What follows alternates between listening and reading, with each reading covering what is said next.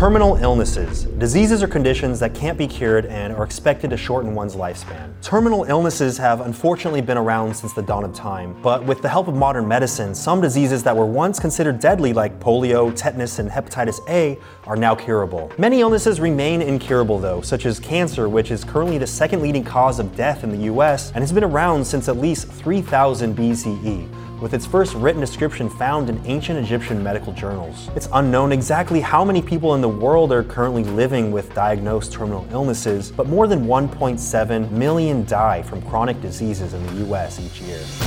My name's Anthony Padilla, and today I'm going to be sitting down with people who have terminal illnesses to learn what it's like to live with this diagnosis and how it can change one's perception of life and death. Are these individuals now driven to live life to the fullest with each moment they have left? Or is the constant reminder of how fickle life is too upsetting for them to find a moment of peace? Hello, Jeremie. Hello, Anthony. Ruthie. Hi. Kalie. Hey, Anthony, thanks for having me. Thank you so much for coming on here and teaching me about the world of living with a terminal illness. I hope that I can add some value to this conversation. What do you consider yourself? Uh, a person living with a terminal illness, uh, someone with a new perspective of life? I guess I am a person with a terminal illness, but I just call myself a cancer patient. Both of those, but more than that, a survivor. Someone who has lived life without considering what a retirement fund would look like. That's helpful. That's always on my mind. what type of terminal illness do you have, and what are some of the symptoms that go along with it? I got diagnosed with a stage two slash three astrocytoma, which is a type of brain tumor. As of right now, like I don't really have many symptoms. It almost feels like my life is normal. I just have to take seizure medication, but that's about it. I live with uh, a disease called cystic fibrosis. My body has the inability to flush out excess fluids or mucus. This excess fluid, airway surface liquid or mucus, starts to build up in the lungs. What that does is it provides a breeding ground for bacteria to form and house and spread. Over the span of my entire lifetime, I've been battling lung infections. There is a decline in lung function that happens over the span of an X amount of years. And so for myself at 32 years old, my lungs function at about the 50% range. Is that, you know, one full deep breath in is 100, you are only able to ever feel like you're getting half a breath? Yeah. Langerhans cell histiocytosis. Everyone has these Langerhans cells in their body. Some of them are just dormant, and mine are active. They produce more white blood cells, and those are the things that fight off infection. All my white blood cells are fighting each other because they don't realize that the excess of them is the what the problem is. I'm tired all the time. I haven't had a pain-free day since I can't remember when. When did you first start feeling symptoms and when were you diagnosed? At 18 months old. So before you ever showed symptoms or anything? Well, I mean, I was showing symptoms in terms of I was having a hard time with my digestion as a baby. And one of the, the weird quirks about the disease is that we tend to lose a lot of uh, our, our electrolytes through our sweat. Mm-hmm. So it's very easy for us to become dehydrated. And because of this, our, our skin is if you you know Anthony, if you were here and I asked you just to take a little lick at my neck, which I'm sure you would, you I would be easily- delighted to. you would del- Absolutely. yeah, you would then lick my neck and go, "Wow, Jeremie, your skin tastes extraordinarily salty." And so somebody told my father this, where he was like, "Hey, I heard that people with CF have really salty skin. So why don't you just like, you know, I'm this little baby. He's like, take him into the bath, give him a nice wash, clean him up, and then lick the back of his neck." And my dad's like, "Yeah, good idea." So he takes me into this bath and he licks the back of my neck, and it tastes extremely salty. And my dad's heart ripped in two, and he broke down onto his knees and he started bawling his eyes out because he, in that moment, knew in his heart of hearts that this was going to be CF. And of course, later that week, I went in for what's called a sweat test, and it turned out I had CF. Having been diagnosed that early, like CF is all that I know. May of 2011 and by the time I noticed that something was wrong, I literally like fell out of my car when I was trying to step down out of my truck and just doubled over in pain and it turns out that I had a huge hole in my rib. So I had emergency surgery in November of 2011 and got a diagnosis a couple days later. When I found out that I had the seizure, then I was able to look back a year before and remember something also weird that happened to me, but nothing that like led me to believe that there was any reason to go to the hospital. Hmm. So when I found out it was a seizure, I went and yeah, the first thing to do is cat, do a CAT scan, and then this big white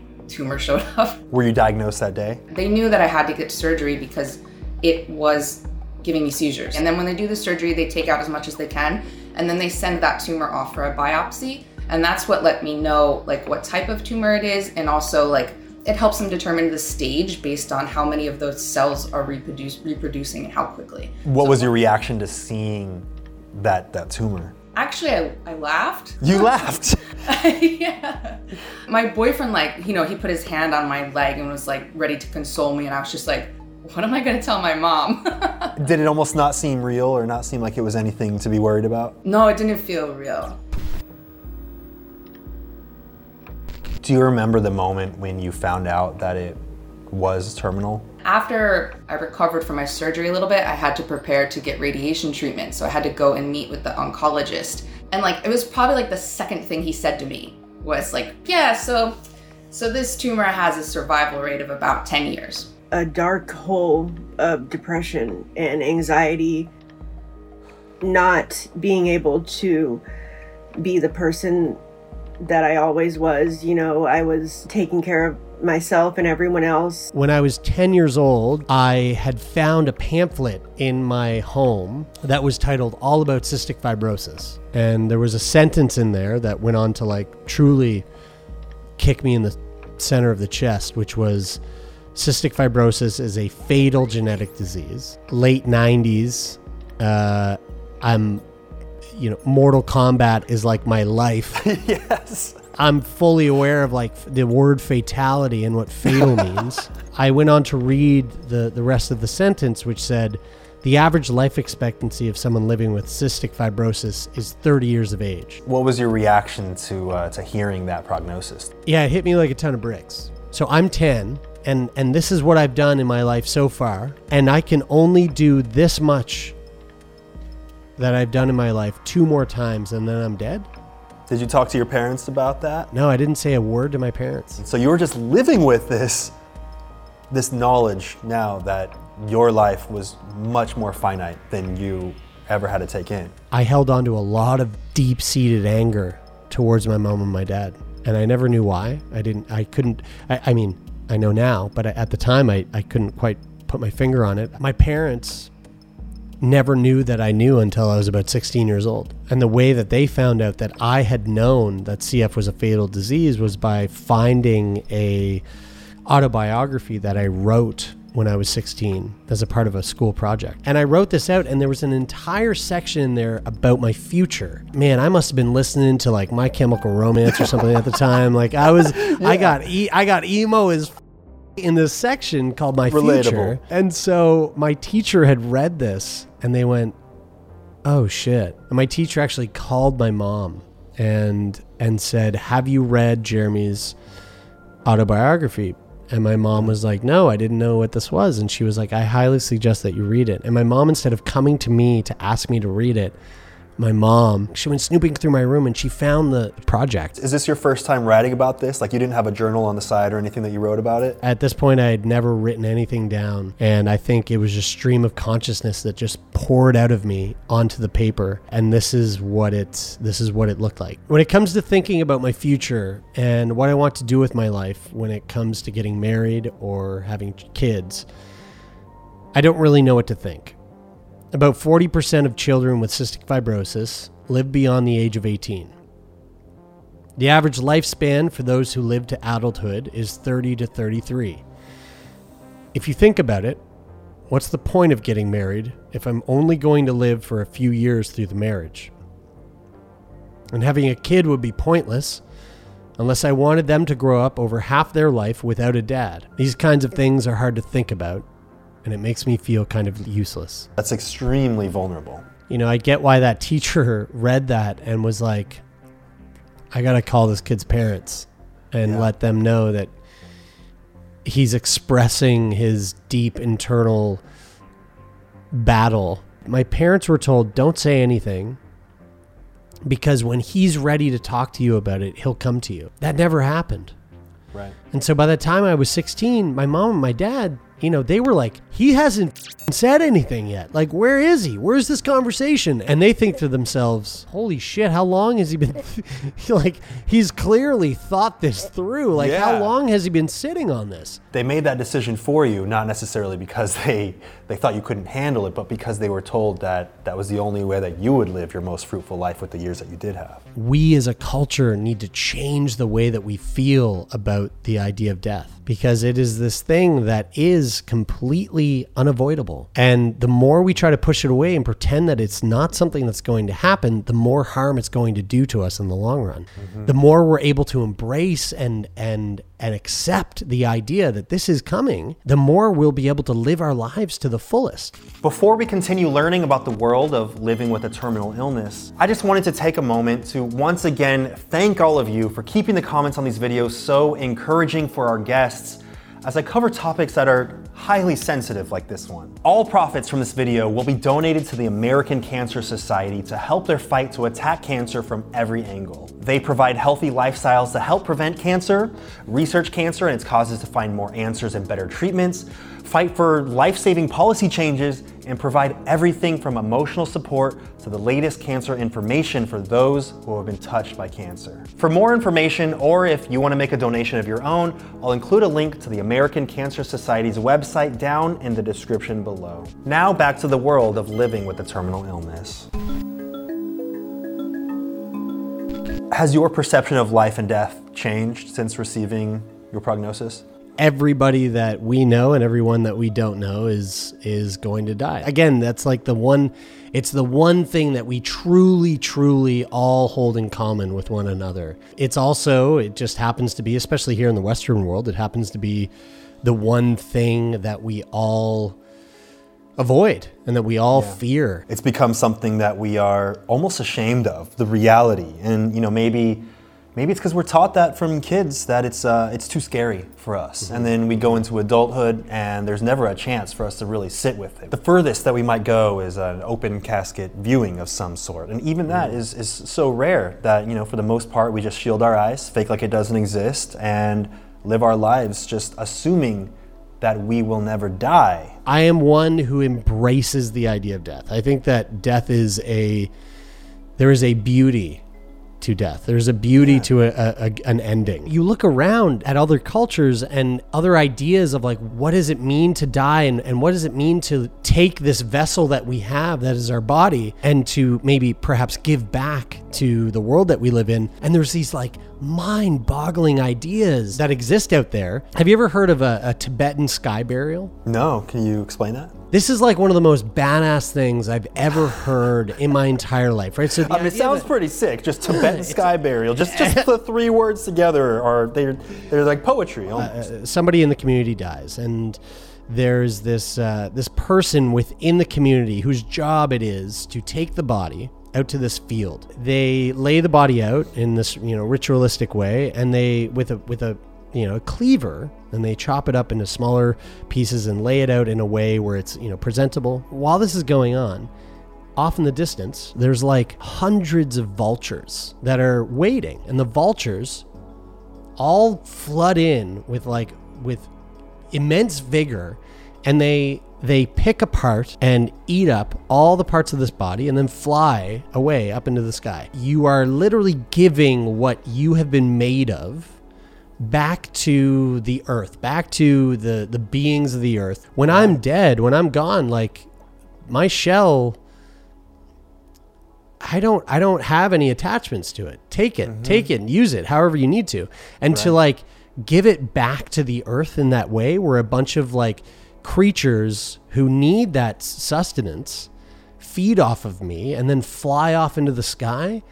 I mean that's the most like anime badass and to me that feels way more beautiful than than the idea of like claiming a chunk of land underneath the earth that fills that space with concrete and and junk and things that aren't needed that don't that don't serve the land that exists there to just house my skeleton. Right, I don't yeah. need I don't need that. Since receiving this prognosis, does talking about death make you at all uncomfortable? For me, talking about death, it's like I think about it every day. So it it's not difficult to talk about, but I don't want to upset the people I'm talking to. So I try to be like mindful of that. Like it might be easy for me to talk about it, but it might not be easy for them to hear it. So I, I ah. try to like find a fair balance. Does it look like talking about death makes me uncomfortable?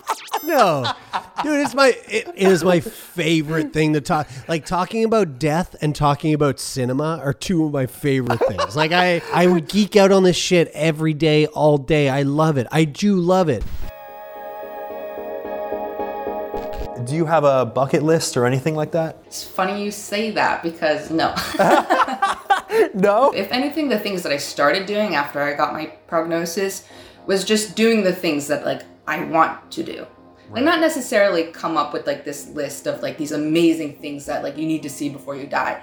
Because I don't know if I would actually want to do those things or if those would be things that like people on the internet just want to do. That could almost be you living uh, for someone else's dreams if you start going for Right, those kinds yeah. of big, showy things. So instead, I just try to be honest about what I want and be like, yeah, this is what I want. I'm gonna do this. I started traveling more to like get tattoos. I've collected a lot of tattoos since I got my prognosis because I've always liked them, and I was just like, screw it, I'm just gonna do it. So then I started doing that. Are there any things in your daily life that you used to stress about that no longer seem like something worth giving your stress to? Things that don't involve or concern me because I don't have time for anything that doesn't bring me joy or that might put me in a negative mindset. So if it doesn't directly involve me or my family or my sons or you know something that I'm passionate about, then I try not to give it any thought. Are there any unexpected ways that having a terminal illness diagnosis has brought you more clarity or contentment in life? It's having a direct conversation, a one-to-one conversation with the people that I felt the a deep desire to forgive. And that was with my mom and dad. And I felt like I needed to forgive them for the harm that I had felt that they had done to me by not expressing to me the fact that cystic fibrosis is a fatal disease. That was one of the most pivotal moments of my entire life. How did your life change most once you kind of came to terms with this? Because that probably also was a moment when you came to terms with your diagnosis as, or with your prognosis as well. I've said this a thousand times and I'll say it a thousand times over again. Cystic fibrosis is hands down the most incredible thing that's ever happened to me because it's given me this ability to to really like to really see the world through this lens of this lens of appreciation that is so vast because again like and I think I said this earlier it's like I I've meditated on the idea that I'm going to die. That doesn't make me special. We're all going to die. Every single one of us are. Yeah. But because I've been born into this body that has some sort of glitch in the genes, I've had to sit down with myself and think about the fact that I'm probably going to die before all of my peers. And if that is the case, how do I want to spend the rest of the time that I have here on this earth? Do I want to squander it away and mope about and and waste time crying about the the shit that doesn't matter? Or do I want to just look forward and do every single thing that I can to make the most out of the time that I have here? Pick up your iPhone right now. Go to your go to your clock app. I'm gonna do it right now. Let's do, it this. right- Let's do Yeah, this. Anthony, do, put nine and a half hours from now. Okay. Got it.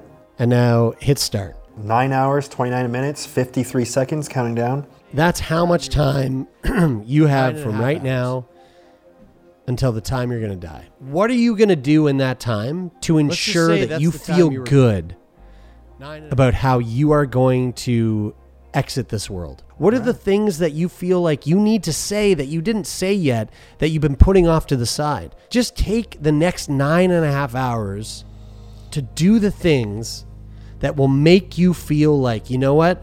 I tied a bow on the day and I'm good to go. With this timer counting down here, I, I immediately want to reach out to my loved ones, make amends with uh, maybe some old friends who maybe we have some unsaid things that just have never been resolved. Makes me want to uh, treat people well, make people excited about their day, maybe give people a reason to smile. It makes me want to get off social media and just like be in nature and really appreciate the things in my day that actually matter to me. And not because I'm trying to set myself up for uh, a future that I may never even get to experience, but because all that really matters is the here and now when you have this timer counting down. This doesn't have to be a thing that is that exists passively in the back end that you don't need to think about. As scary as it is to think about it, It exists, it's there. We all have that timer above our heads showing us exactly how long we have till the, our, we take our last breath. your life is going to end. And that's not a scary thought. That is a truly beautiful thing to think about. Do you ever feel like people underestimate what you're capable of because you have a terminal illness? I think that they think that I'm like constantly depressed and upset. And when people see me like happy and like having fun or talking positively, they like call me inspirational or something. And I'm like, I didn't do anything. There are, there are lots of people that um, say something positive every once in a while. exactly. Yeah. So I, I think they're surprised when I can like be positive. Do you think the US healthcare system is as efficient and accessible as it should be? No, absolutely not. The criticism I always get for my opinion is that, well, America has the best hospitals and the best doctors in the world. Like, that's probably true, to be honest. It's probably true, but only if you, one, can afford it, and two, what, are able to travel to New York City where you can see those doctors, because those doctors don't exist in the countryside like where I'm from. If I had to get everything done that I got done here in Tokyo back home, that would have required an insane amount of driving to the hospital because I live in the countryside in Pennsylvania. Mm-hmm. And I don't even know where the best, closest, affordable hospital would even be. So, how do you think that the US could learn from the medical practices in, in Japan, at least? Americans are much more likely to like donate money to charity than a lot of other countries, but when it comes to doing things like paying taxes or paying into these like socialized healthcare systems, they turn to this like, oh well, I don't want to help, I don't want to pay for other people's stuff type of mentality. Yeah. But here in Japan, it's more communal. Like people realize the greater good of doing these types of things, and they see the benefit for themselves. Mm-hmm. Like they're able to go to the hospital and get the treatment that they need, and no one really ever complains about it. So I kind of wish that Americans could see the benefit of this type of system and not just assume like the worst. I hear that people say like, "Oh, well, there's going to be long, long lines," and I'm like, you can have a mixture of privatized and socialized healthcare, like, and it will be fine. Allow the rich and powerful people to continue Right. doing what they do, Exactly. Yeah. but everyone else, I feel, would greatly benefit from, from having access to healthcare like they do in other countries. And it's so strange that so many of us get caught in all the scary what ifs, what could happen if something changes, when there is a period of transition that could happen where both options are readily available. Exactly. Yeah. Fang wants to know what the worst way is that anyone's ever tried to comfort you. I was very, very sick and I was in the intensive care unit. And I received a package, and this care package did not have a return to sender. I was very drugged up opening this package. And I open the package and I pull out uh, a pink and black triple strap on. and so I pull this triple strap on up, all drugged up. Like I, I don't even know where I am, right? And so I go, huh, what the? And the nurse looks at it and goes, well then, and just just exits.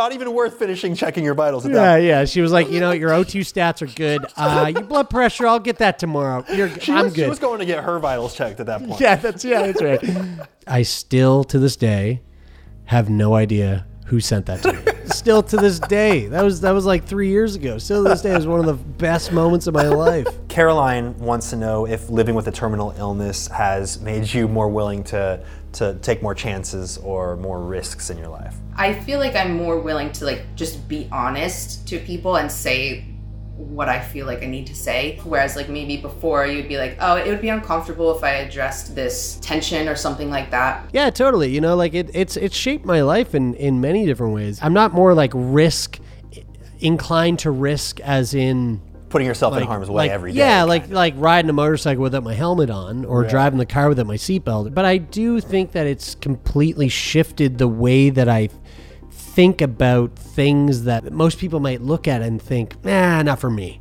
You know, Right, whereas I go, mm, maybe not for me, but also could it be for me because it sounds kind of exciting, and if it's exciting and it makes life more worth living, why the f- not? Swipe's wife Jess wants to know if, when you're planning for the future, if planning for your funeral is part of that process. In the beginning, like maybe I did, I would be like, oh, I want to be cremated instead of buried because we're gonna run out of land on the earth someday. Yeah, and then there you go, thinking about the Earth's well-being rather than your own. When I thought about it a little more, I realized like funerals aren't really for the dead. I'm gonna be dead. They're for the living. And when I thought about that, I realized, you know what? Just whatever my family wants to do, it's for them. I want a, just a bitchin' party that I know my wife is going to plan. Yeah. And then in terms of what happens to my body, I really do want my body to give back. Do what you will with this vessel as long as it does something good. And so if that's donating it to science or if that's feeding it to a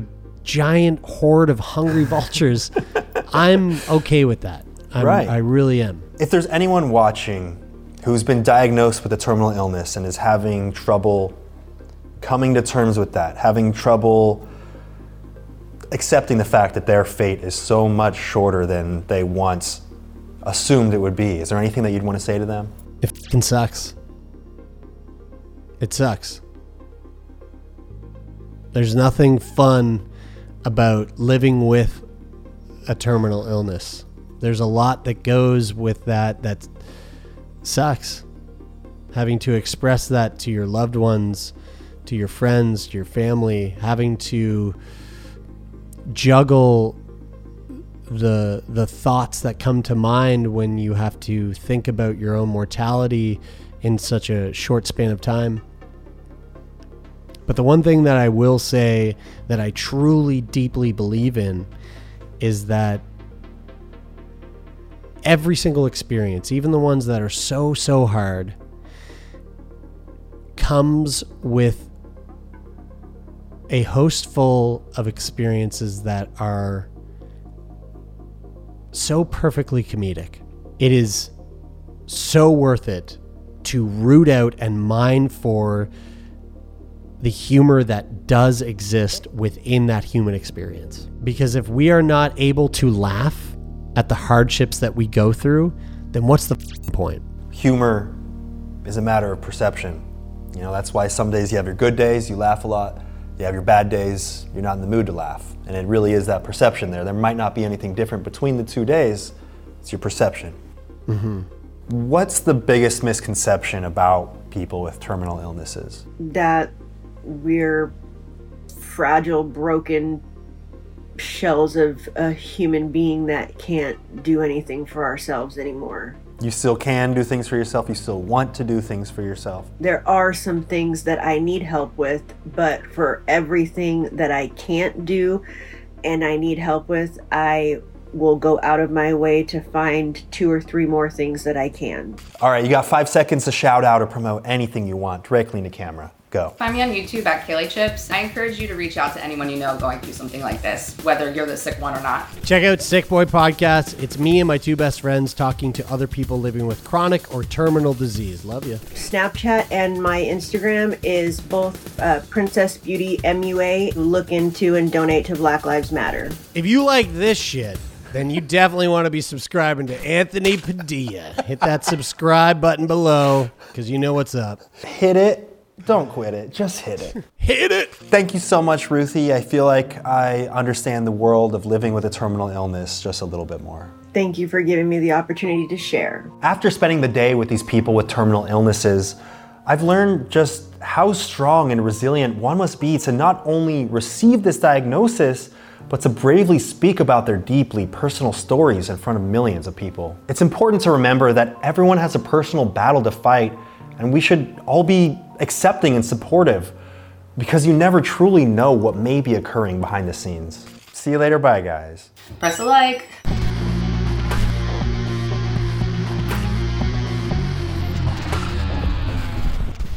And to make it really, really hit home, when that timer goes off and you get that like da da da da da da da da da da or whatever, You're right. I y- I want you to take a fist and just punch yourself in the face as hard as you can, just so that you have an idea of like maybe it hurts a bit when you die. You know, it's like normalize it.